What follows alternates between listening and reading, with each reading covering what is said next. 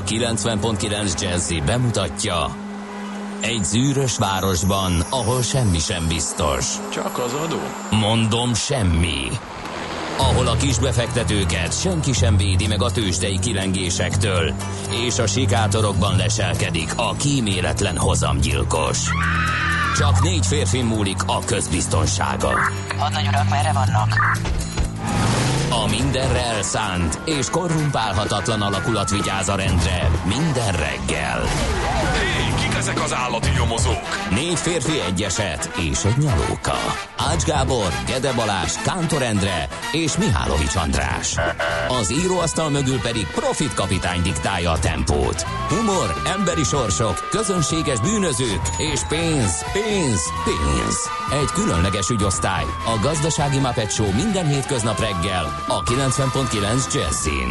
De is figyelj, ne csak a bárányok hallgassanak. De miért? Ha nincs pénzed, azért, ha megvan, akkor pedig azért. Millás reggeli. Szólunk és védünk. Jó reggelt kívánunk mindenkinek, kedves hallgatók! Ez a Millás reggeli, itt a 9.9 Jazzin, május 23-án csütörtökön reggel 6:30 után 1-2 perccel vagyunk itt a stúdióban Kántor Endrével. És Gede Balázzsal. 0630 20 10 909 a Viber, a WhatsApp és az SMS számunk, és már jött is, kérem szépen, D-kartástól üzenet: kis optimista, jó reggelt kartások, a borongós szeles időben még viszonylag kellemes forgalmi viszonyok mellett lehet közlekedni Gödről Pestre minden szakaszon. A Szerencs utcai lámpát szerencsés esetben menetből lehet abszolválni, alig 28 perc a menetidő Zuglóba, ez elég jó hír volt, lehet egy negyed órával ezelőtt, akkor jött D-kartás üzenete, lehet, hogy azóta már változott a forgalmi helyzet.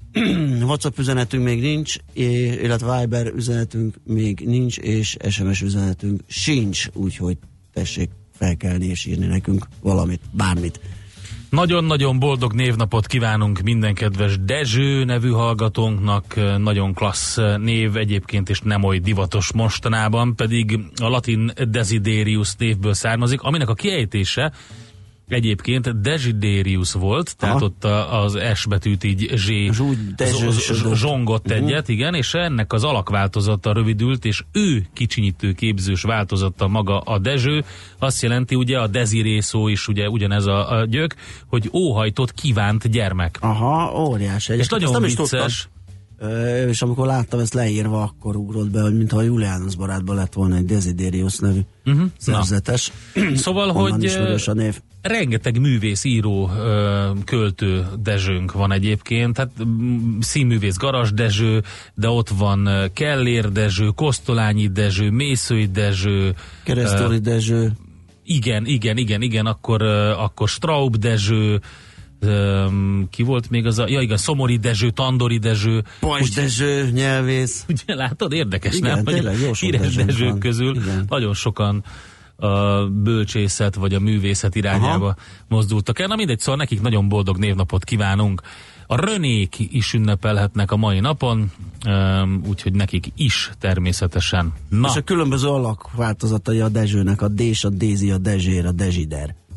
A Daisy az talán női. A Daisy az lehet, ugye? Igen. De lehet, hogy ebből igen. Van. De az nem, az angol Daisyből. Ja, hogy az a Daisy. Ja, igen. A Margaréta. Aha. Vagy százszor szép. Na, szóval nézzük akkor, hogy mi történt, esetleg kinéztünk-e valami érdekességet a mai napon. Ja, tudod mi a Dezső még? Ács Gábor nagyon mérges lenne, ha nem mondanánk. A Siemens vonatoknak van ez a Siemens, melyik van egy almárkája, Desiro. Annak ja, a beceneve. Annak a beceneve a Dezső. Az óriás, azok az elektronosok, nem? Azt hiszem, igen. Hát de, nem értek hozzá annyira. Dekódolni. Na, nézzük akkor... Nem, az dízelhidromechanikus. Dízelhidromechanikus? Igen, pont mellé nyúltam. Na, hát sok minden történt, mondan kezdjük talán legtávolabbról, 1439-ös Jánosnak, a budai cég polgárság vezetőjének a meggyilkolása népmozgalmat robbantott ki Budán. Ennek során a magyar polgárok a német patriciusok ellen támadnak, kifosztják a házaikat, egyeseket megölnek és kiharcolják, hogy a magyar polgárság egyenlő jogokra tegyen szert. a városi tanácsba fele-fele arányba kerüljenek magyar és német tanácstagok, ettől kezdve pedig a budai városi bírót pedig évente felváltva a magyar és német polgárok közül választják. Ez vajon megalakul-e az Ötvös János munkás szakszervezet a nagy német tulajdonú autógyártó multiknál? Biztos. Ez egy érdekes felvetés. Igen. Aztán még a németeknél maradva 1949, egy kicsit nagyot ugrunk 510 évet, a Német Szövetségi Köztársaság alakult meg ekkor, és 1954, igen, Budapesten a Népstadionban, ami ugye most Puskás Ferenc stadion, akkor játszottak az angol és magyar válogatott, labdarúgó válogatott mérkőzését. Hát igen, 7-1 arányban 7-1. Az aranycsapat igen. Győzött, tehát vagy mi tudtunk nagyon, vagy ők tudtak kevésbé. Igen. És akkor egy zenei esemény, 1969 megjelenik a The Who együttes Tommy című albuma, az első rock opera. Igen, ezt mindig szívesen emlegetik ezt a dolgot. Nem tudom, ez egy konceptalbum egyébként, amiben egy fiú történetét mondják el rockopera formájában. Hát azt mondani, hogy a rockopera. Nem se. Tudom, igen, ha elfogadjuk ezt a megjelenést, hogy ez egy rockopera, akkor az a műfaj tényleg az első példánya. De hogy kérdés az, hogy ez vajon így van-e, hogy ezt elfogadjuk-e? Nem tudom, nem kéne valami zenei... Fogadjuk-e a Tomit? Hát figyelj, átmegy egy sztori egy egész albumon, akkor miért ne lehetne rockoperának? Nem tudom. Nevezni. Nézzünk egy-két születésnapost, szerintem az egy tisztább ügy, nem kell rajta ennyit agyalni, hogy most így van-e vagy nem, mert 1861-ben ezen a napon, május 23-án Rónai József magyar festőművész látott napvilágot, aztán kit mondjunk még, Palotai Boris, József Attila díjas magyar író, költő, hogyha már az előbb a Dezsőket soroltuk, 1904-ben született ő ezen a napon. Sakkozó is született 1951-ben, Anatolij Karpov, orosz világbajnok sakkozó, és Martinek János olimpiai világ és Európa bajnok ötösázónk is. Május 23-ai, csak 1965-ös. És kihagytam dr. Robert Moogot. Moog, igen. Róla elnevezett szintetizátor feltalálóját 1934-ben született, és már nincs köztünk, 2005-ben hunyt el. Lehet, hogy rá majd emlékezünk. Biztos, hogy igen, de nem most a legelején, de majd igen, biztos, hogy emlékezünk. Közben nézegettem ezt a rockoperát, hogy működik, mert ez érdekel, de majd egyszer megfejtjük. Azt írja a hallgató Dezsőről, nekem a Tanú című film Dezső disznója jut az eszembe. Hát szerintem sokunknak elsőre. Éreztem én, hogy ez nem lesz így jó egészen. Aha. Azt mondja, hogy a New York Times szerint 1968-ban készült az SF Sorrow, a The Pretty Things nevű zenekartól, és ez állítólag az első rock opera. Jó, és hát ez szerintük. A New York Times szerint. Hát. Ez 68-as, a Tommy az 69-es. Oké. Akkor ebben maradunk, döntsön ki, ahogy akar, vagy amelyik jobban tetszik neki. Minden esetre van egy útinformációnk, Tuskó Hopkins-tól. Jó reggelt, az M5-ös nagykörösi illatos út, Külsőmester utca, Rákóczi út, Szerémi útvonal jól járható. A Szerémi úton spontán szökőkút sor színesíti az utat, valószínűleg eltört a villamosinek közti fű öntöző rendszere, áll a víz az úton. Hát az ott szép lehet, igen, nincs elég víz mostanában. Aztán 4-es út, azt mondja, 4-es út áll, gondolom, a Monori Tesco-tól elesett araszolós, a cinkotai CSI írt nekünk. Nagyon komoly. Vajon melyik hú szám lenne a cinkotai CSI-nak a címzenéje? Lőpapa is fölkelt és karikázik valamerre Morgán április kartársak, hajnal üres a klinikák, körútmester, külsőmester, oda-vissza, majd csak most. Aztán ja igen, a Dezsőnek meg kell halni. A Tanúból ugye ezt már idéztük. Klassz. Na, balagunk tovább, akkor mi az első zene? Akkor nem mindjárt elmondom, csak közben azt is hozzáteszem még, hogy és le tudjuk ezt a témát zárni, nekem egész végig az volt a fejemben, hogy Jézus Krisztus szupersztár, mint hogyha az lenne az első. Az nem lehet, mert az 70-es évek szerintem. Nem, az 1970 pontosan. Pont 70? De hogy meg is említik egyébként ebben az összeállításban, jó, klasszikusként hogy, szerintem simán. Hogy az első igazi olyan rockopera, ami Broadway siker is volt, és tehát nem csak egy koncept lemezként jelent meg, hanem tényleg Mert hogy a rockopera az igazából színpadi mű kéne, igen, hogy legyen. Igen. Tehát nem csak egy lemez. Úgyhogy ez a három akkor. De most teljesen más következik. Get your bets down, ladies and gentlemen. Következzen egy zene a Millás reggeli saját válogatásából. Mert ebben is spekulálunk.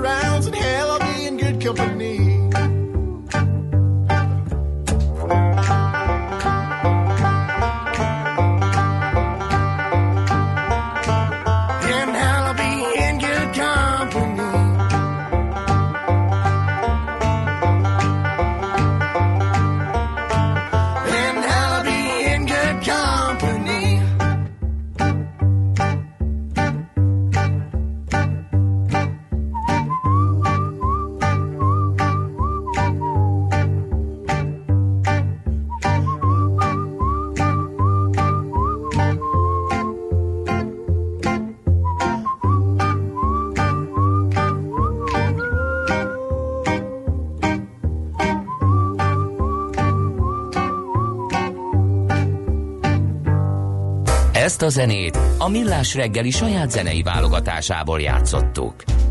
Na nézzük, hogy ki ír mit. Oh. Azt mondja, kérdezőben a napi.hu-n keresget, amikor megakadt a szemem egy címen, gázzal fűt, ezekre a konvektorokra jár az állami ingyenpénz, és azért akadt meg rajta a szemem, mert hogy a cím azt sugallotta, hogy konvektorokhoz, ahhoz annak jár ingyen pénz, ami hát nem a legkorszerűbb, sőt, meglehetősen energiapocsékoló ütési mód, de hogy beleolvastam, hogy már kiderült, hogy igen, az Otthon Melege program legújabb konvektorcsere pályázata indult el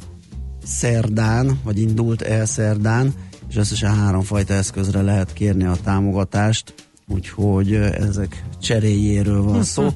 Tervezetnél 2 nappal később indult egyébként május 22-én 10 órától, attól kezdve lehet pályázni erre az Otthon Melege program földgázüzemű konvektorok cseréjére irányuló alprogram nevű támogatásra. A kiírás feltételei egyébként nem változtak, elektronikus úton a kormányzati portálon keresztül ügyfélkapus azonosítást követően. 2019. augusztus 30-i végső határidővel lehet jelentkezni, de ugye ezek elég gyorsan el szoktak fogyni, úgyhogy lehet, hogy nem kéne addig várni. A támogatás maximális mértéke az elszámolható bruttó költségek 60%-a, akár 750 000 forint is lehet. A napi.hu erről írt többek között. Aztán a G7.hu-n találtam egy nagyon izgalmas dolgot, amit szerintem mindenképpen föl is kell majd dolgoznunk részletesebben. Velence épül Budapesten, mindez 500 millióból terveződik, írja a G7.hu. Nem olcsón kötött szerződést a Fürjes Balázs vezette kiemelt állami projektekért felelős szerv egy osztrák építész konzorciummal, hogy újjá álmodják a Csepel-sziget északi csücskét és a szemközti pesti partot, mert hogy ez még kedden jelent meg egyébként a közbeszerzési értesítőben, hogy a kiemelt kormányzati beruházások központja április végén aláírta a szerződést az Észak-Csepelre és Dél-Pestre tervezett új városközpont beépítési javaslatának elkészítésére a korábbi tervpályázaton győztes osztrák céggel. Ez a Snøhetta Studio Innsbruck és a Besch und Partner, és ők nettó 580 millió forintért vázolják fel, hogy mi legyen az eredménye a Budapest déli városkapu fejlesztés névre keresztelt projektnek. Hát ha megnézzük a látványterveket, amik elkészültek eddig, akkor repes a szívünk, mert tényleg baromi jó, ahogy megálmodták, és hogyha azt a részt azt tényleg sikerülne így megvalósítani, vagy legalábbis ennek egy részét, ennek a mestertervnek, akkor azért az nem lenne rossz. Minden esetre ennyibe kerül a terv. De hát ugye vannak rosszabb kis jelzések is sajnos. Például nem a legjobb Bowman, de a fejlesztés helyszínének része a néhai Questor meg nem valósult óriás projektje, a Duna City területe is. A nagy vásártelepet is magában foglaló ingatlant Tarsoly Csabáék annak idején több 100 milliárd forint értékre tartották, de aztán jött a válság, és hiába tárgyaltak ugye a cég bedőlése előtt Gate Faraonnal, ő sem akart ilyen nagyságrendű összeget fizetni érte. De lényeg a lényeg, hogy a most győztes terv célkitűzése, hogy az új városrész minél szorosabban kapcsolatban legyen a vízzel, egyfajta kis Velencévé téve a negyedet, a Ráckevei Dunának szabályozható a vízszintje, és a térségben magasan van a talajvíz, így minden adott ahhoz, hogy az itt lakók és az ide látogatók sokféle módon kapcsolatba kerüljenek a folyóval. Nagyon érdekes elképzelés egyébként. Igen, a végét olvasgatom, egy agrárinterjú a mai számban, az öntözésen túl is van a szájvédelem címmel, és a Világgazdaságnak Gyuricza Csaba Nemzeti Agrárkutatási és Innovációs Központ főigazgatója nyilatkozott, vele beszélgetett a szerző, és az első kérdés, első ászák első mondata engem nagyon megrendített. Na. A kérdés így hangzott: az utóbbi időben ugyan megfelelő mennyiségű csapadék esett, de a tél és a tavasz eleje vészes szárazságban telt, változtatott-e ez a gazdálkodó gondolkodásán? Mondhatjuk, hogy az év elején és a múlt év végén tapasztalt szárazság sok hatásként érte a mezőgazdaságot és az ágazati szereplőket, így mindenki rájöhetett, hogy valóban tenni kell valamit. Hát én azt gondolom, hogy ez 15 000 éve sokkolja körülbelül a gazdálkodókat, vagy 20, vagy nem tudom mióta van növénytermesztés, és most rájöttek, hogy tenni kell végre valamit. De nem akarom elkomolytalankodni, hogy tényleg jó interjú, és a mai printben lehet olvasni annak, aki ilyen agrár témák iránt nyitott. Kérlek szépen, a kezdeti toporgás után 2018-ban végre beindult a Győri kaszinó, írja az M4.hu. Végre! és a korábbinál 10-szer többet hozott a konyhára. Ez derül ki a határidő előtt közzétett beszámolóból. A Casino Win Kft. 1,7 milliárd forintos bevételt könyvelhetett el, és ez az előző évinél 21%-kal több. Hogy pontosan miből jött össze a bevétel, illetve a szignifikáns növekedés minek köszönhető, asztali játékoknak vagy nyerőgépeknek, az a kiegészítő mellékletből nem derül ki. Pedig jó lenne. Igen. Lehetne az a javaslatunk, hogy akkor amiből jött, abból többet, amiből nem, abból kevesebbet. Óriási. Micsoda üzleti terv. Igen. Szerintem menjünk tovább, és akkor a zene után nézzük meg, hogy mi történt a tőzsdéken a tegnapi kereskedési napon. They say you must stay with 2 feet on the ground and try to escape your karma quietly safe and sound by a weekly lottery and wish for a higher life, but a dream you let go as a knife in your heart.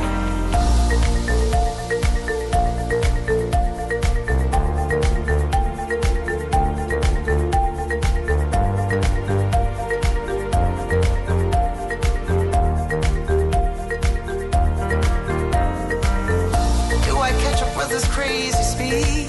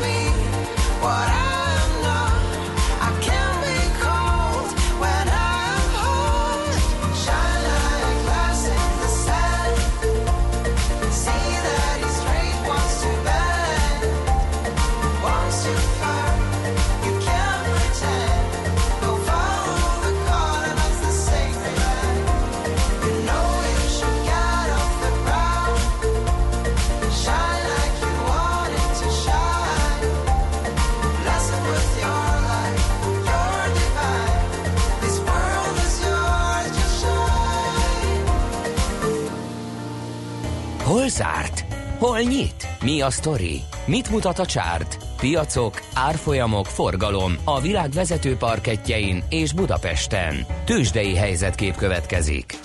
Na nézzük, hogy mi történt tegnap a budapesti értéktőzsdén, kérem szépen. Mindjárt megkeresem, addig nézzünk rá a nemzetközére. Hú, hát elég az érdekes volt a szitu. Amerika visszafordult, és nem más miatt, mint megint a felújuló Brexit félelmek miatt. Hát ez egészen elképesztő, komolyan. Az, hogy Nigel Farage nem tud lejönni a kis buszról, mert milkshake-es tüntetők támadják, és az a tény, hogy borzalmasan unom ezt a szakmanoperát, hogy ez idióták lepték volna el az egész szigetet, és ott hülyéskednének. Hogy lehet az, hogy még mindig a legkedveltebb párt?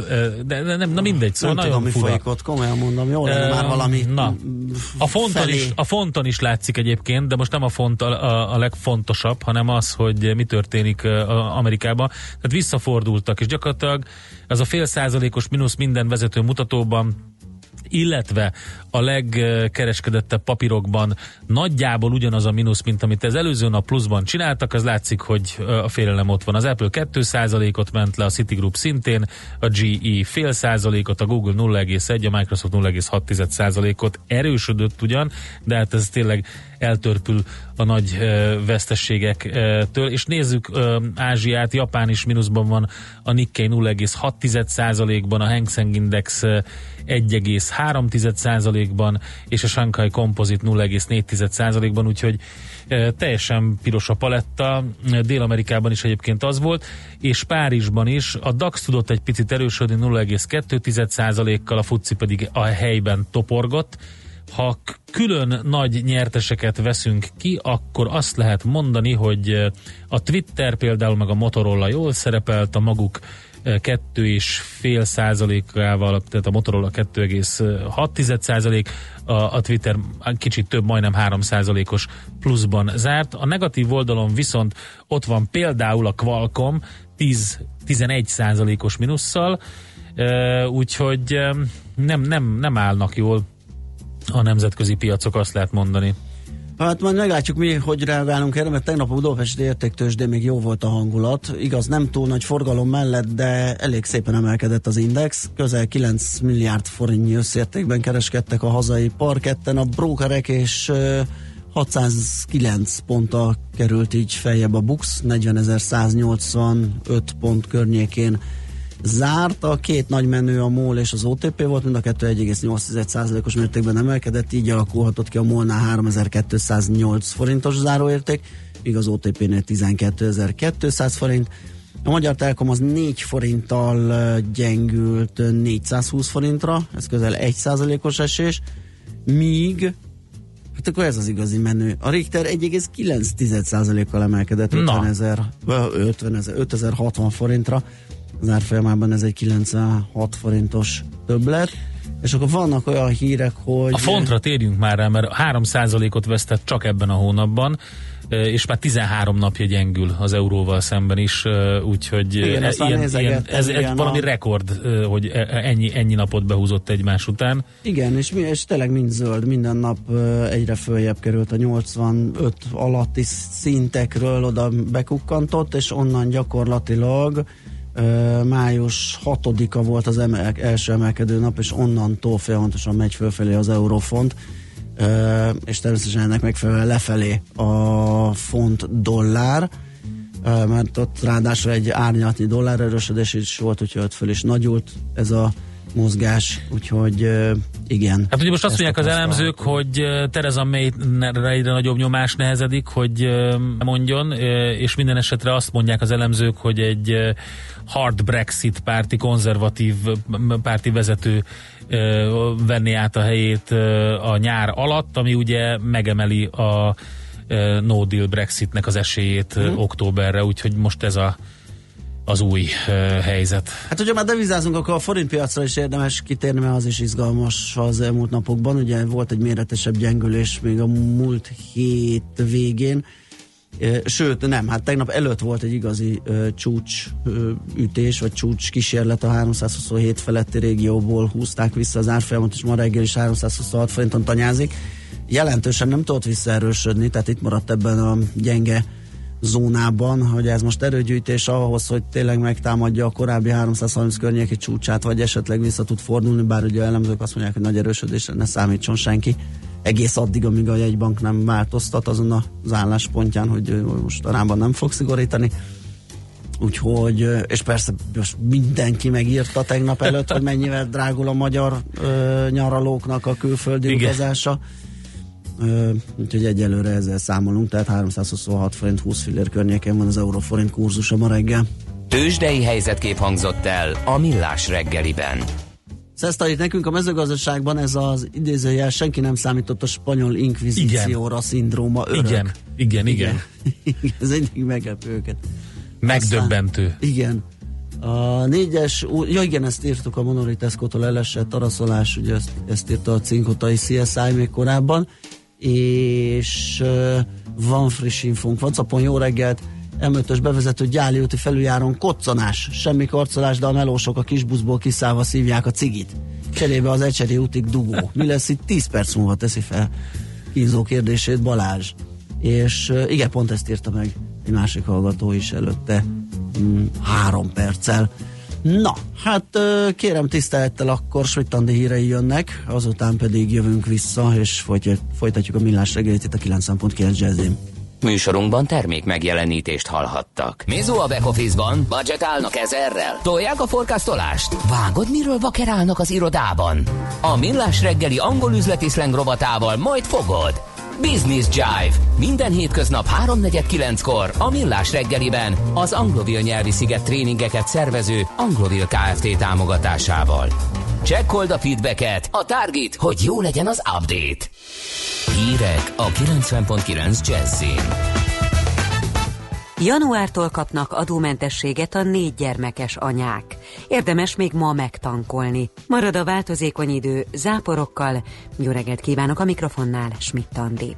Megkezdődött az európai parlamenti választás. A tagállamokban a következő 4 nap egyikén lehet voksolni. A britek és a hollandok már ma az urnákhoz járulnak, Magyarországon vasárnap tartják a szavazást. Januárban lép hatályba a 4 vagy több gyermekes anyák személyi jövedelemadó mentessége. A család és ifjúságügyért felelős államtitkár elmondta, az SZIA mentesség nem érinti a családi adókedvezmény intézményét, az továbbra is igényelhető mindkét szülő részéről. A személyi jövedelemadó megfizetése alól azok a nők mentesülnek életük végéig, akik már felneveltek vagy nevelnek 4 vagy több gyereket, illetve azok is, akik január 1-je után vállalnak legalább 4 gyermeket. Újabb nagy beruházás jön Magyarországra. Egy indiai autóipari beszállító cég 100 új munkahelyet teremt Túrkevén. Szijjártó Péter külgazdasági és külügyminiszter az üzemavatón elmondta, a műanyag fröccsöntött alkatrészekre specializálódott cég beruházásához a magyar kormány 1,5 milliárd forint vissza nem térítendő támogatást adott.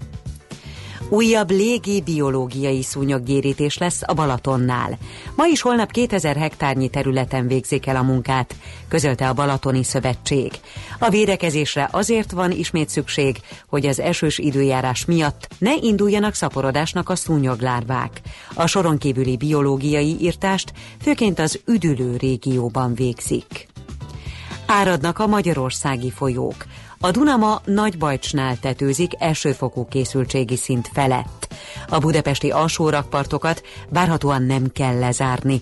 Kisebb-nagyobb árhullámok vonulnak le a Tiszán és mellékfolyóin is. További drágulás jön a benzinkutakon. Péntektől a benzin literenként 4 forinttal kerül majd többe, a gázolaj ára nem változik. Így a benzin átlagára 412 forint lesz, a gázolajé pedig 416 forint marad. Az emeléssel ezen a héten összesen 9 forinttal drágul a benzin literenként, ugyanis tegnaptól 5 forinttal fizetünk többet érte. A gázolaj ára is emelkedett tegnap, szintén 5 forinttal. Beiktatta hivatalukba az új minisztereket az osztrák államfő. Ausztriában azután alakult ki kormányválság, hogy Sebastian Kurz kancellár bejelentette, felbontja a koalíciót, és az osztrák szabadságpárt valamennyi minisztere lemondott. Alexander van der Bellen államfő korábban azt mondta, hogy az átmeneti kormány megbizatása a szeptemberre tervezett előrehozott választásokig szól. orosz turistákat szállító autóbuszt ért baleset a toszkániai Siena mellett. Egy ember meghalt, négyen válságos állapotban vannak. Az emeletes busz egy fürdővárosból indult. Az autópályán azonban letért az útról, és egy árokba borult. A roncsok közé szorult utasokat a tűzoltók szabadították ki. Azt még nem tudni, hogy mi okozhatta a balesetet. Ma északkeleten több, másút kevesebb lesz a felhő, valamennyi napsütésre mindenütt számíthatunk. Keleten és északkeleten többfelé, másút elszórtan várható zápor, a szél erős, néhol viharos lesz, 16 és 21 Celsius fok közé melegszik a levegő. A hírszerkesztőt, Schmidt Andit hallották, friss hírek legközelebb, fél óra múlva. Budapest legfrissebb közlekedési hírei a 90.9 Jazzin a City Taxi diszpécserétől. Jó reggelt kívánok a kedves hallgatóknak! Ma reggel azzal a jó hírrel kezdeném, hogy újra mindkét irányba járható az Epele út, ezzel párhuzamosan megszűnik több a Fehérvári úti, Tétényi úti és Somogyi úti kereszteződést érintő forgalomkorlátozás is, és újra eredeti útvonalán közlekedhet a 103-as, az 58-as és a 907-es busz. Egyébként a városban még jól lehet közlekedni, és a bevezető utakon sincsen még jelentős forgalom, így könnyebben be lehet jutni a városba. Balesetről nem tudunk, és traffipaxot sem láttak a kollégák ma reggel. Köszönöm szépen a figyelmüket, és további jó utat kívánok! A hírek után már is folytatódik a Millás reggeli, itt a 90.9 Jazz-én. Következő műsorunkban termék megjelenítést hallhatnak.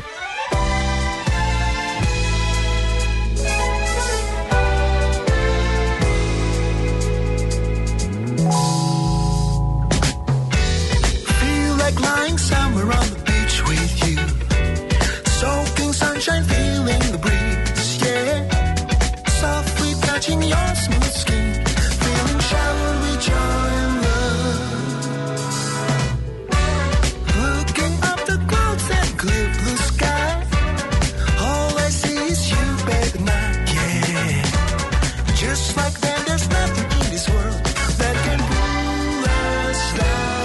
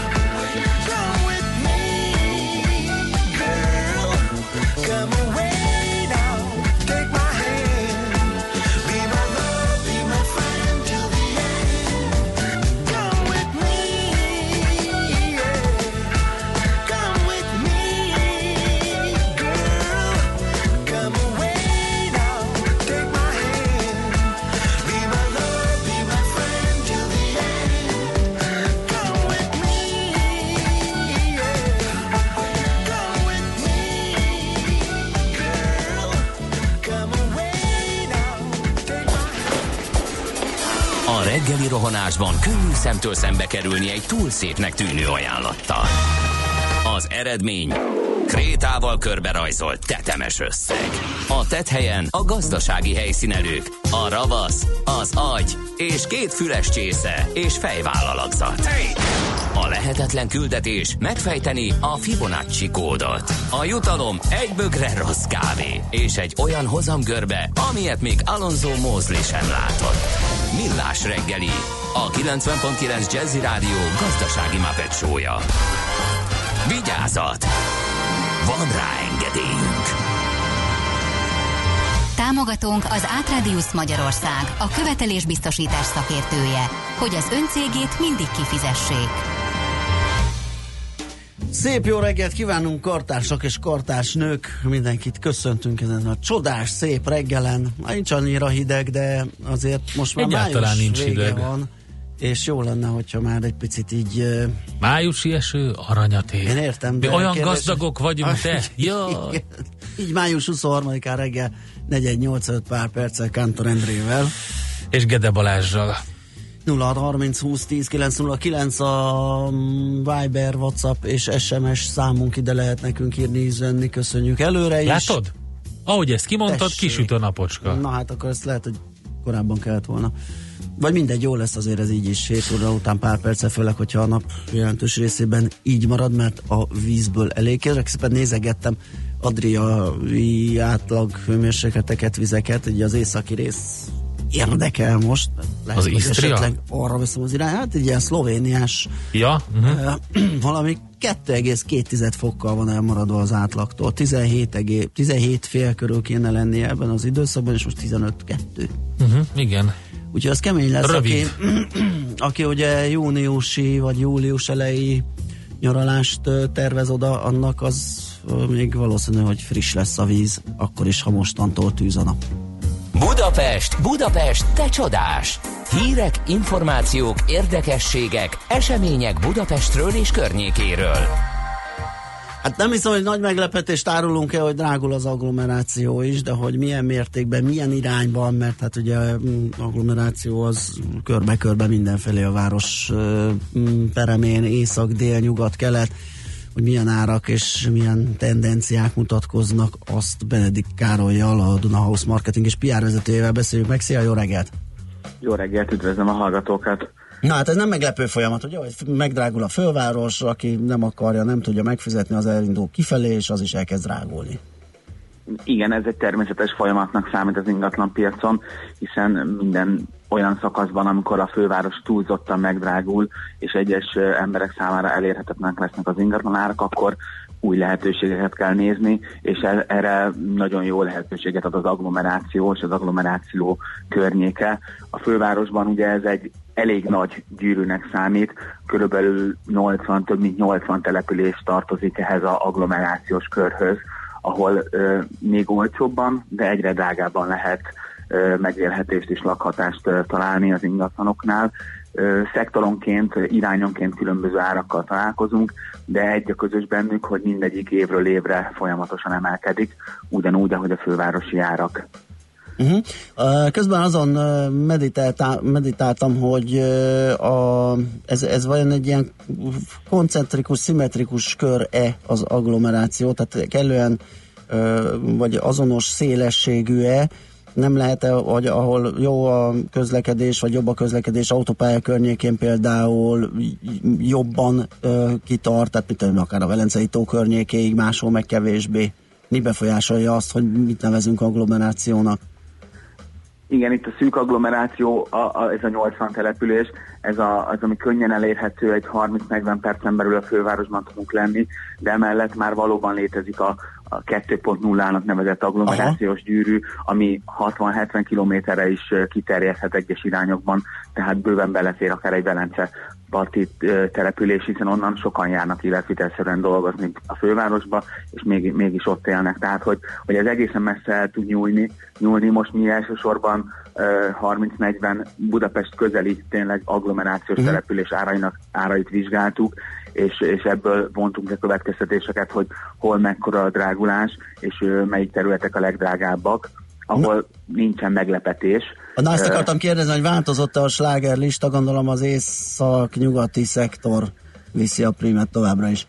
Igen, természetesen nyugaton és északon találhatók a legdrágább települések, ugye itt akár Szentendre és környékére, Lányfalura érdemes gondolni, illetve a nyugati szektorban Budaörsre, Törökbálintra, Biatorbágyra, itt jellemzően már a fővároshoz közelítő árakkal találkozhatunk, de még mindig azért akár a budapesti paneleknél is olcsóbb négyzetméter árakkal is, hiszen itt azért 300-400 ezer forintért tudunk még ingatlant vásárolni négyzetméterenként. A fővárosban azért ez már eléggé elképzelhetetlen a mai világban, de az agglomeráció másik vége, az pedig még inkább a vidéki árakhoz közelít. 200 ezer környékén már nem, de 300 ezerhez közelítve még több településen találhatunk ingatlanokat. Igaz, hogy jellemzően azért itt, hogy az átlagos lakásárakat nézzük, szintén egy 20-30 millió forintos átlagos lakásárral találkozunk, hiszen itt inkább nagyobb családi ház jellegű ingatlanok találhatók, tehát nagyon kevés a garzon lakótelepi lakás, ami a kedvezőbb lakásárakat jelenti, tehát hogy kedvezőbb négyzetméter árral, de azért nagyobb ingatlan tudunk vásárolni, ezért az átlagos lakásárban nincsen akkora különbség. Ez inkább a pesti oldal, gondolom, a kelet-délkeleti rész lehet, nem? Igen. Az olcsóbb a délkeleti, bár azért most az viszonylag drágult, kb. Egy 20%-ot az elmúlt egy évben, és például ott pont a közlekedés, az M4-esnek a felújítása és a bővítése, az mind-mind látszódik az ingatlanárakban, hiszen itt a közlekedés az agglomerációnál mindig elsődleges kérdés. Találunk egy jó házat, egy élhető környéken, kerttel, az egy nagyon jó dolog, de hogyha mi Budapesten dolgozunk, akkor mindig figyelni kell azt, hogy hogyan tudunk beérni a fővárosban munkahelyünkre, és itt a kötött pályás közlekedés mellett az autóutak nagyon-nagyon sokat számítanak, tehát M2-es, M0-as, M4-es, látszólag ezeknek a környékén mindig dinamikusabb az áremelkedés, és ezek a települések kezdenek el először megtelni. Kicsit mi a helyzet? Pont most számoltunk be róla, hogy megszülettek a látványtervek, ugye ennek a Csepel, Északi Csücske, ez a Budapest délváros kapu fejlesztési projekt keretében belül ennek az egész résznek, hát ez elképesztő, ahogy ugye a terveken kinéz, nyilván a megvalósulás az még várat magára, de hát azért ez egy ilyen spekulációra is okot adhat, hogy akkor azon a környéken elég komoly Soroksári úttól egy kicsit így a nyugati része, Csepel északi része.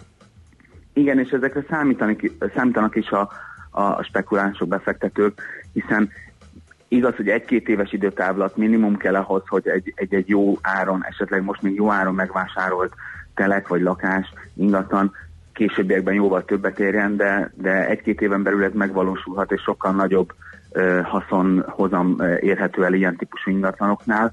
Itt azért figyelni kell, mert hogy többször vizsgáltuk az M0-ásnak a M0-ás körgyűrű változását, és ugye ott a nyomvonalat is nagyon sokat változtatták, és mindig kettős hatással van, mert egyrészt a közlekedés nagyon gyorsítja, másrészt, hogyha nagyon közel lakunk az M0-áshoz, akkor meg az ingatlanunk értékét csökkentheti a nagy zaj, vagy túlzott zaj terheltség, tehát hogy ezért vigyázni kell, és elég óvatosan kell ezzel bánni, hogy pontosan hogy választunk ingatlant, hogyha befektetési szándékkal választunk, de jellemzően az agglomerációban inkább lakhatási céllal vásárolnak, kevesebb a befektetési arány, tehát hogy az inkább Budapest belvárosára jellemző.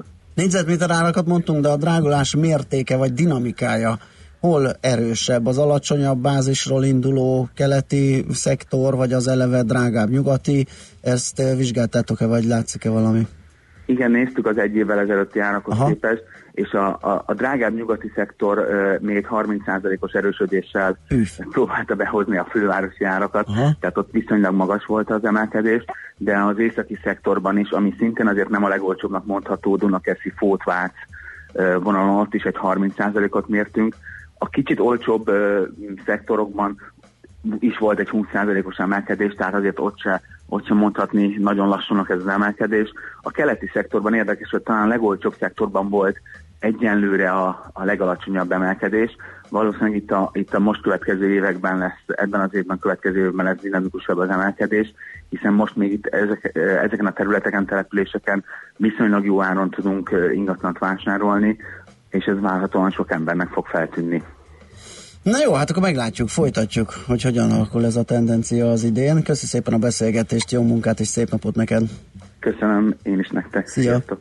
Benedik Károly, a Dunahouse marketing és PR vezetője igazított el minket az agglomerációs ingatlanárakban. Nekünk a Gellért-hegy a Himalája. A Millás reggeli fővárossal és környékével foglalkozó rovata hangzott el. Reggel mondtuk, hogy Dr.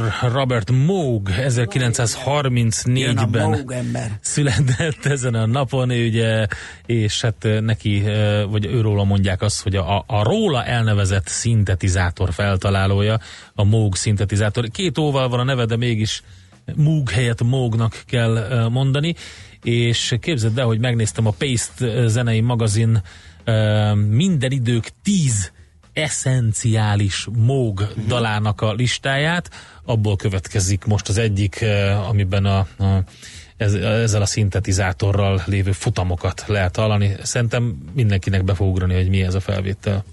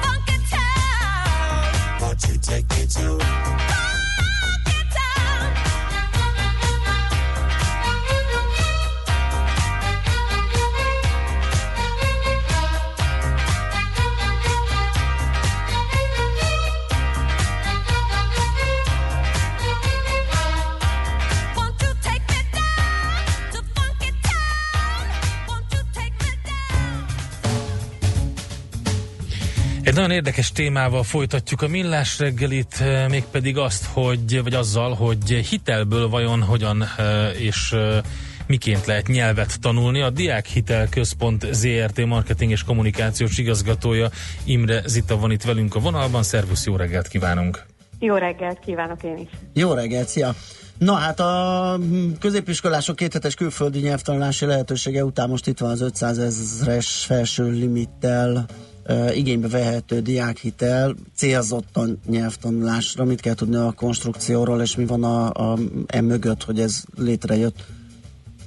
Ugye ez kifejezetten egyetemistáknak szól, ugyanúgy, mint az összes diákhitel termék, és ami szerintem újdonsága az eddigi szabad felhasználású diákhitelhez képest az az, ugye eddig csak az aktív és passzív hallgatói jogviszonnyal rendelkező hallgatók kérhették a diákhitelt, most olyan már nem hallgatók is kérhetik, akik ugye felsőoktatási intézményben már letették a záróvizsgát, de ugye nem tudták készhez kapni a diplomájukat, mert nem volt nyelvvizsgájuk, vagy nincs nyelvvizsgájuk.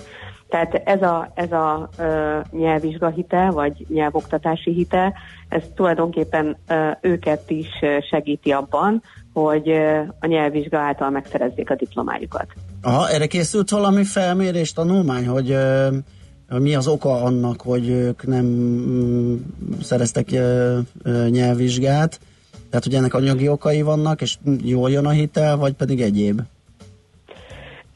Ezt valószínűleg erre vonatkozóan, amikor a kormány gondolkodott erről velünk közösen, hogy kell egy ilyen hiteltermék, akkor voltak hatástanulmányok. Amire nekünk van rálátásunk házon belül, az az, hogy mi is folyamatosan nézzük azt, hogy a szabad felhasználású diákhitelt, ugye amit gyakorlatilag bárminek költött a hallgató, azt mire fordítja. Azért első helyen mindenféleképpen az albérlet vagy a lakhatás megoldása, második helyen a mindennapi kiadások, de harmadik helyen ott van a nyelvtanulás. Tehát nálunk is igényként jelentkezett az, hogy egyre többen vették azért fel a szabad felhasználású diákhitelt, mert mondjuk ebből magántanárt fogadtak, vagy nyelviskolába jártak, tehát mindenféleképpen valami nyelvi tudást szerettek volna szerezni. Ja, azért feszegettem ezt a kérdést, mert ugye, hogyha nem anyagi oka van, hanem mert nem tudom, ilyen szorgalmi, vagy egyéb okok, akkor ugye növelheti annak az esélyét, hogy sokan ezt felveszik, és esetleg menet közben abba hagyják a nyelvtanulást, ugyanúgy nem szerzik meg a nyelvvizsgát, és bajba kerülnek esetleg a hitel visszafizetésre. Hát egyébként én azt gondolom, hogy ez biztosan ez is szerepet játszik. Az oktatási hivatalnál arra vonatkozó adatok is vannak, ugye, hogy hányan nem kapják készhez a diplomát valami okból fogva, ez minden évben több tízezres nagyságrend. Aztán, hogy milyen egyéb más okai vannak azon túl, hogy nincs nyelvvizsga, abban lehet, hogy bele lehetne menni, de az biztos, hogy a nyelvvizsga hiánya az egyik vezető ok. Abban az esetben, hogyha valaki záróvizsgát tesz, de még sincs kézben a diplomája. Világos. Nézzük meg akkor a konstrukciót, tehát ugye azt elmondtuk, hogy a felső plafon 500 000 forint, van-e alja esetleg, és milyen kamattal, vagy van-e türelmi idő, hogy kell ezt törleszteni, hogyha oda kerül a sor? Kevesebbet lehet kérni, tehát ugye ez az 500 000, ez a plafon, és ami jó hír az az, hogy itt is van egy türelmi idő, ez egy év, tehát gyakorlatilag az egy év után mindenféleképpen meg kell kezdeni a visszafizetést, de ugyanúgy, mint a szabad felhasználású diákhitelnél, azért itt is jobban jár az, aki ezt korábban megkezdi. Ugye a kamatot kérdezted, ennek a hitelnek a kamata, az a mindenkori szabad felhasználású diákhitel kamatával egyezik meg, ez ugye most 2,2%, és abban az esetben, hogyha a hallgatói hitelszerződés megkötését követően már legalább 2 hónap eltelt, és megszerezte a hallgató a B2 szintű komplex nyelvvizsgáját, akkor a hitel az kamatmentessé válhat.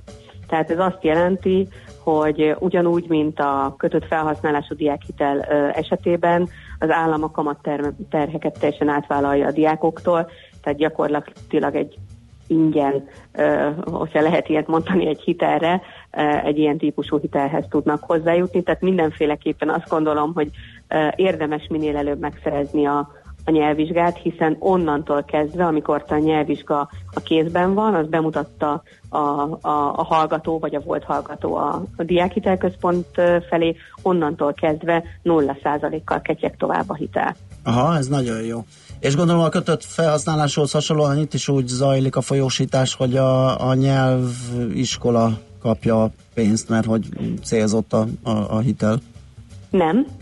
Ez egy nagyon érdekes dolog, ugye a kötött felhasználásúnál így van, ott a felsőfokú intézmény kapja direktbe, itt a diáknak kell rendelkezni bankszámlával, és ez az elmúlt napokban is többször felmerült, nem kell bemutatni a diáknak, hogy melyik nyelviskolába járt, vagy éppen magántanárral. Ezt akartam mondani, valószínű, hogy ez segíti, igen, hogy akár saját, aztán leesett. Igen.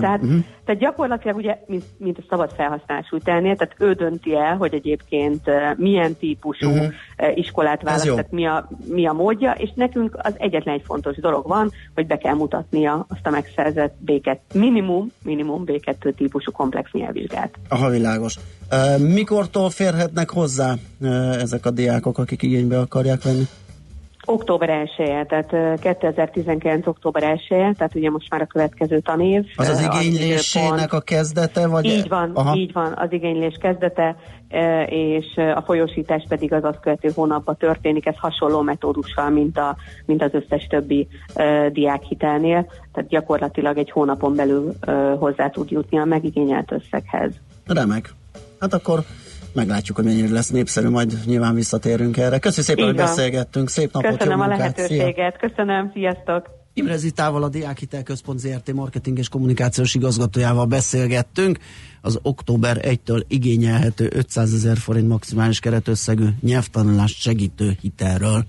Jön Schmidt Andi a legfrissebb hírekkel, információkkal. Bocsánat, én is jövök friss hírekkel, információkkal. Az M0-ás ma különösen dugós az M6 és a 6-os között. Kiskalács írta ezt, és Budakeszi úton a Szépjuhásznénál kifelé egy lerobbant tréler miatt alakult brutál dugó. Ezt Márvány kollega írta, Mr. Marble 7:30 előtt 3 percet, tehát ez 6 perces info, nem valószínű, hogy jobb a helyzet azóta.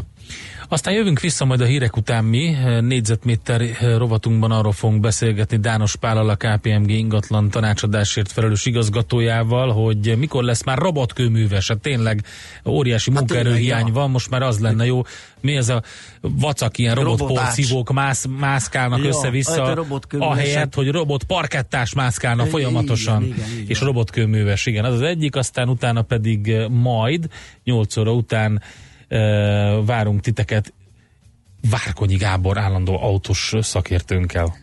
Műsorunkban termék megjelenítést hallhattak. Külföldi papírok, devizák, magyar részvények, minden, ami befektetés és amire aznap érdemes figyelni. Hotspot piaci körkép az Erste befektetési ZRT szakértőivel a Millás reggeliben.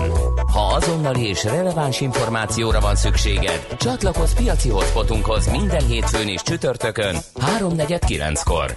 Ja, és ne felejtsd a jelszót, Profit! Nagy P-vel. Társadalmi célú reklám következik. Itt a 90.9 Jazzin.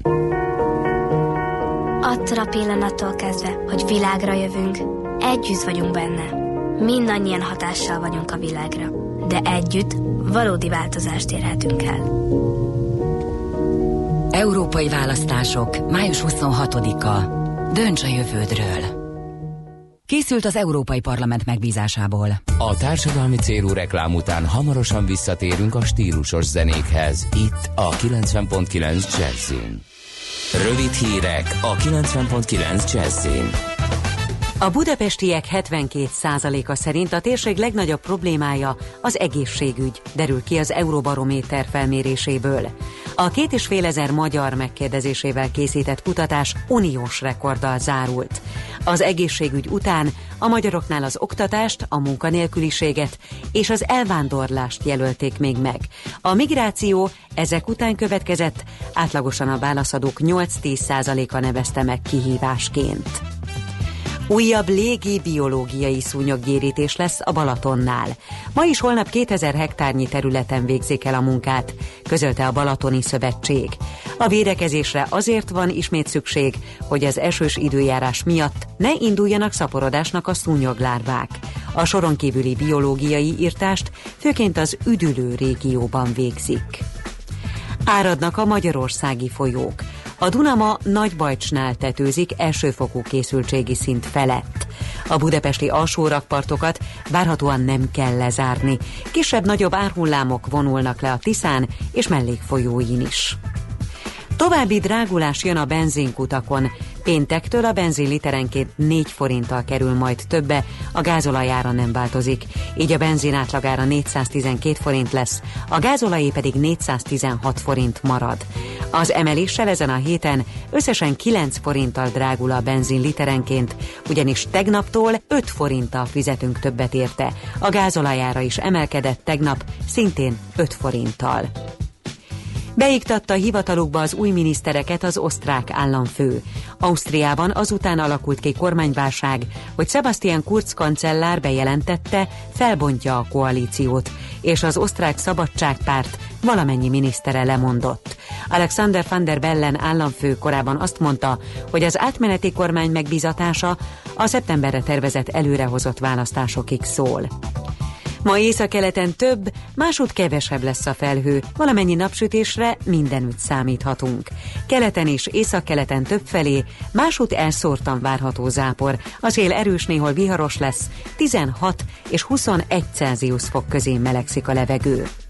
A hírszerkesztőt, Schmidt Andit hallották, friss hírek legközelebb, fél óra múlva. Budapest legfrissebb közlekedési hírei, itt a 90.9 Jazz-in. A fővárosban baleset okoz fennakadást a Szépvölgyi úton a Zöldmáni lejtőnél. Akadozik az előrejutás az Üllői úton befelé az Ecseri útig, a Soroksári úton az Illatos úttól befelé, a Hungária körgyűrűn szakaszonként mindkét irányban, a Kerepesi út Fogarasi út csomópont környékén. Megnyitották az Etele utat, azonban időszakosan útszükületre még lehet számítani. Az érintett BKK járatok ismét az eredeti útvonalon közlekednek. A Megyeri úton a Thaly Kálmán utcánál mindkét irányban lezárták a külső sávot csatornatisztítás miatt. A Gárdi Jenő utca és a stadion között szakaszos sávelhúzásra kell készülni mindkét irányban. Szép Csilla, BKK Info. A hírek után már is folytatódik a Millás reggeli. Itt a 90.9 Jazz-én. Következő műsorunkban termék megjelenítést hallhatnak.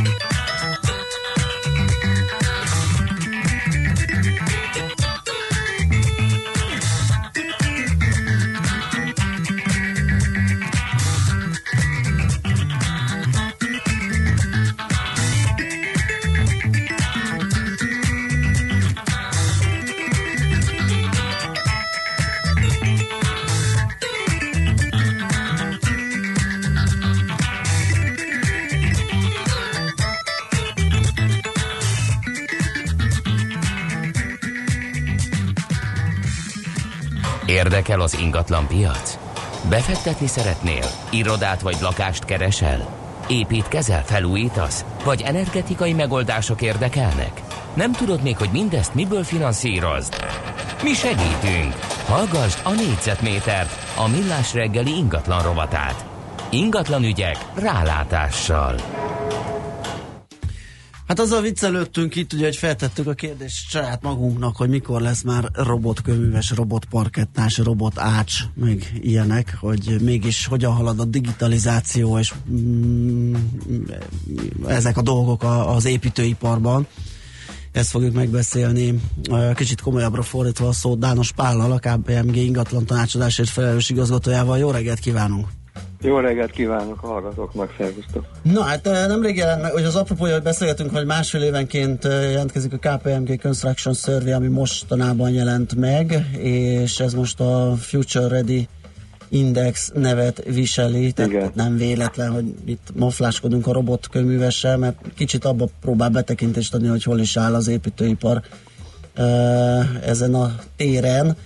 És hát nem is tudom, lehet, hogy először egy ilyen fő üzenettel, a fő kivonatával indítsunk. Jó, hát ez egy reggeli műsor, és engedjétek meg, hogy nekem Hofi Géza jusson az eszembe először. Volt neki egy nagyon kitűnő viccem, amikor megkérdezték a vidéki körorvost, hogy mi a fontos neki, mi a két legfontosabb dolog. Azt válaszolta, hát legfontosabb az egészség, meg hogy legyen sok beteg. Na most ezt csak azért mondom, mert a kérdőívek és ennek a tanulmánynak is nagyjából ez a tanulsága. Ahhoz, hogy az építőipar versenyképes tudjon maradni a mai helyzetben, és ez egy globális megállapítás, tehát senki sem Magyarországra gondoljon csak. Rendkívül fontos dolog az, hogy technológiailag megfelelő fejlesztések legyenek, robotika, stb. Stb. De meglepetésként, amikor megkérdeztük a vezetőket, akkor a válaszadóknak a többsége, 46%-a mégis azt mondta, hogy számára a legkritikusabb tényező az ember.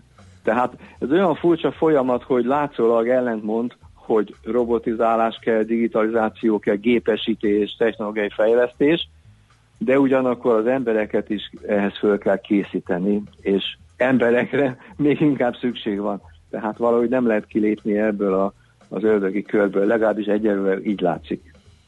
Ez azért érdekes, mert ugye küszködik az építőipar, ezt lehet látni, igen. És ugye a legtöbb iparágban és szektorban az a megoldás, hogy valamilyen módon automatizáljuk a folyamatokat, valamilyen módon digitalizálunk, bevezetünk olyan eszközöket, akár robotokat is, amelyekkel tényleg egyszerűbbé válik, és amelyek ki tudják segíteni azt, hogy egy ember munkáját elvégzi mondjuk egy gép.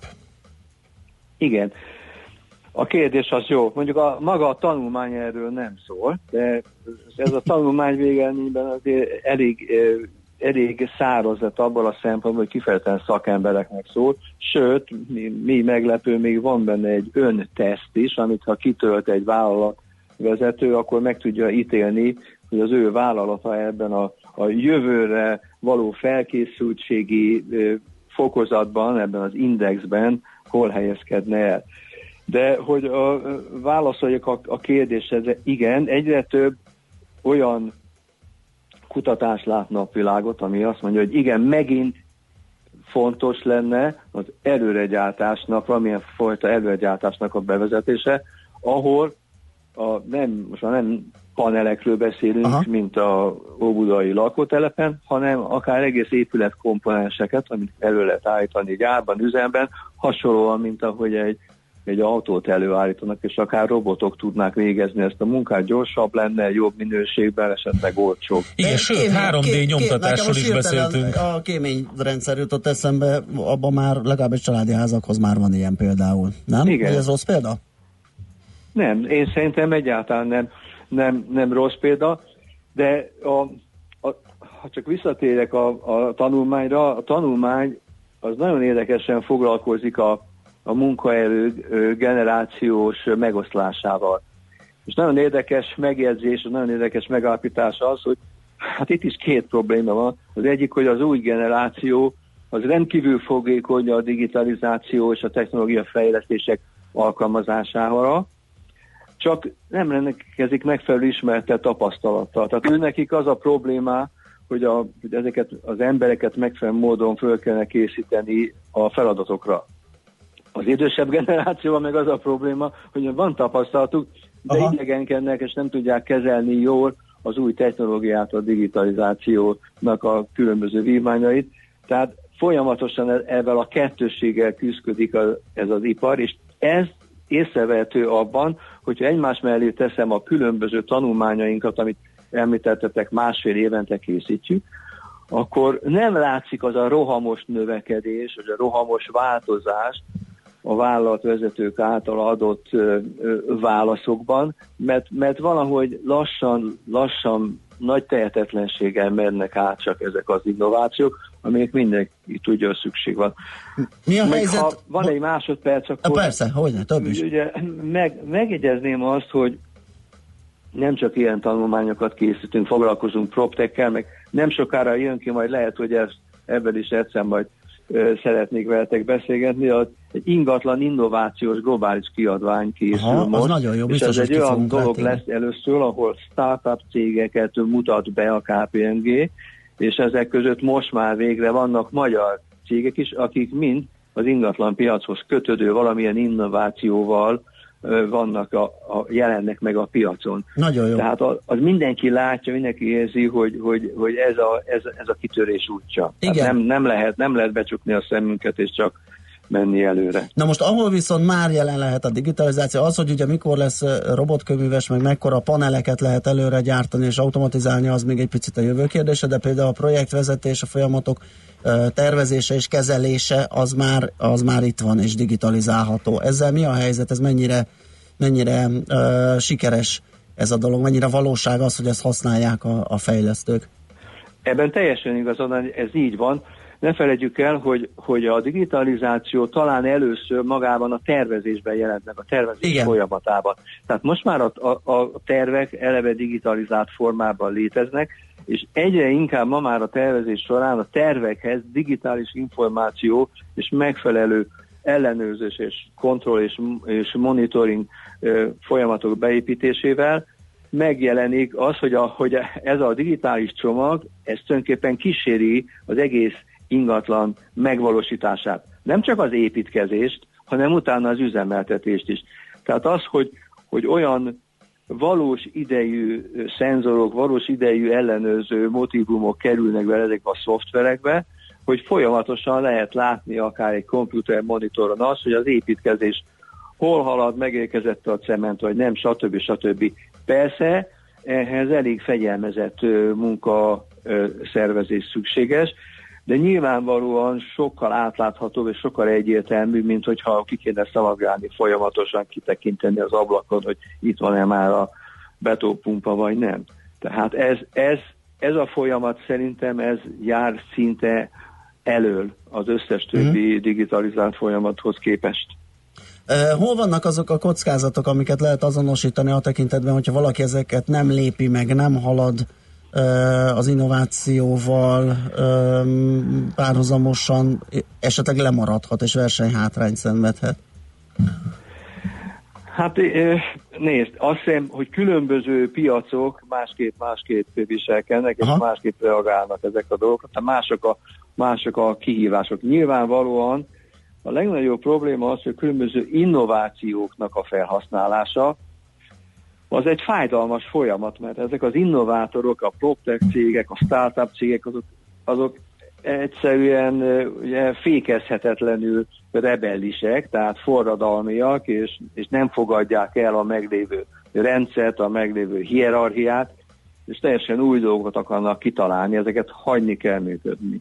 És azt látjuk, hogy két folyamat van, ahogy erre a piac reagál. Az egyik reagálás lehet az, hogy tőkeinvestíció megy ezekbe a kis apró cégekbe, azért mondjuk gondolhatunk a nagy digitális cégekre, akik egy garázsból indultak, és még mindig megmaradtak szinte ugyanazokkal a tulajdonosokkal, tehát tőkeinvestíció, és hiszen így képesek arra, hogy az újításaikat egyre nagyobb mértékben megvalósítsák. Ez az egyik. Ez szerintem egy nagyon szép evolúciós történet.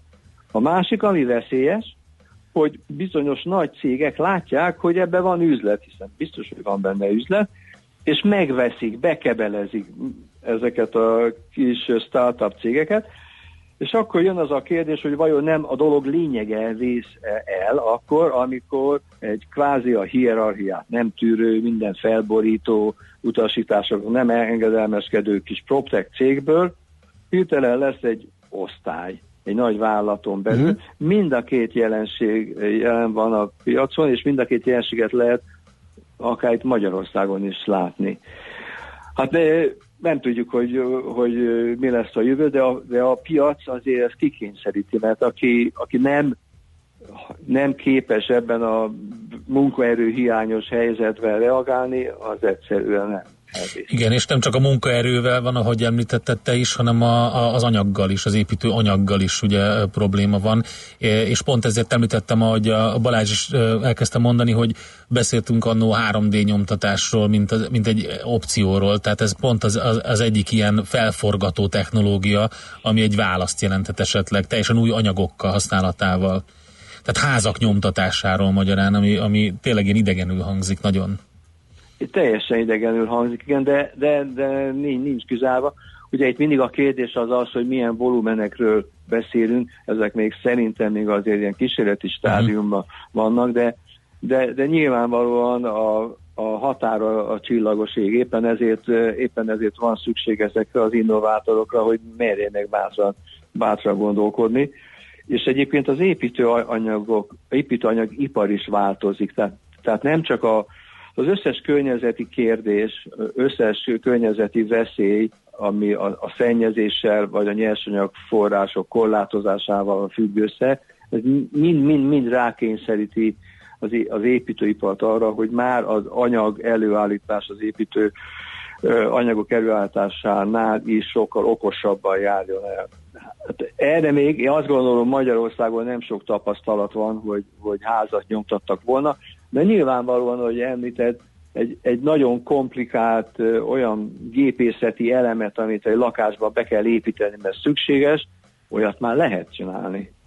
Ez már itt van. Itt beszéltünk, vagy érintettünk ugye sok mindent, most ugye az építőanyaggyártás digitalizációját, komplett épület, egységek esetleges technológiai egyben való kivitelezését, digitális tervezés, digitális projektvezetés. Mikor jöhet el, vagy esetleg már itt van a küszöbön az, hogy a digitalizáció segítségével ilyen holisztikusan az egész épületet, vagy az egész épület környékét, urbanisztikai, várostervezési magasságokba, vagy kiterjesztéssel vizsgálódjon a tervező, és egészen ilyen komplex rendszerben valósítsa meg a kivitelezést?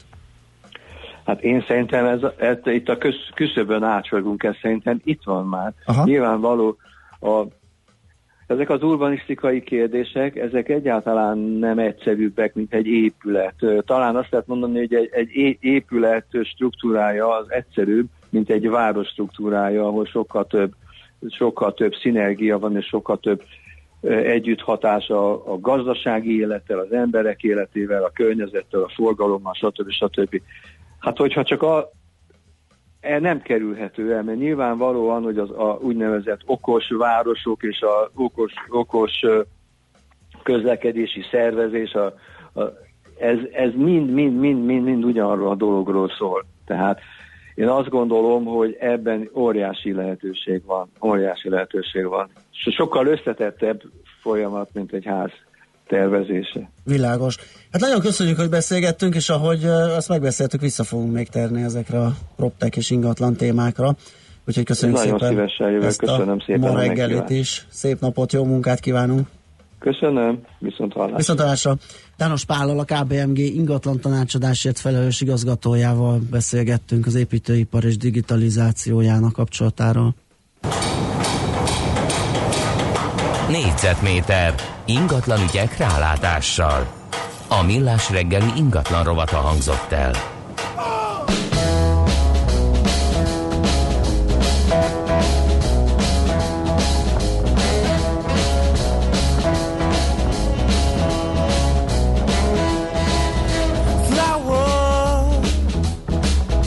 of the field. Here today, vanish in the wind. Go to sleep, you may not wake up with the morning sunrise.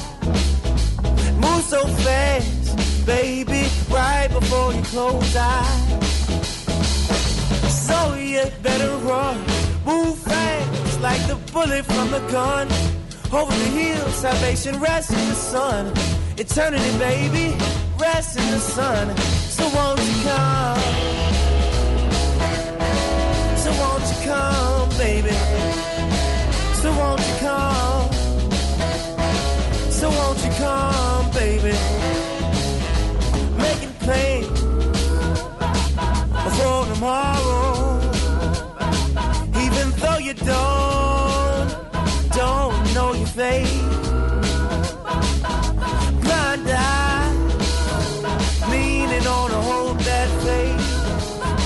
Sink your feet into a concrete foundation. So you better run, move fast like the bullet from the gun. Over the hill, salvation rests in the sun. Eternity, baby, rests in the sun. So won't you come? So won't you come, baby? So won't you come? So won't you come? I wanna tell you about the good news. I wanna tell you about the good news. I wanna tell you about the good news. I wanna tell you.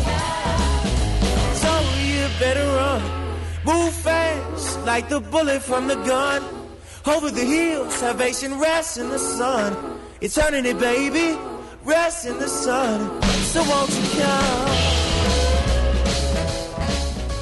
Azt írja nekünk a Banános, hogy jó reggelt, szerintem előre gyártani csak mindig azonos dolgokat lehet, ahogy régen a lakótelep is volt, vagy a sorozatgyártás más iparágban.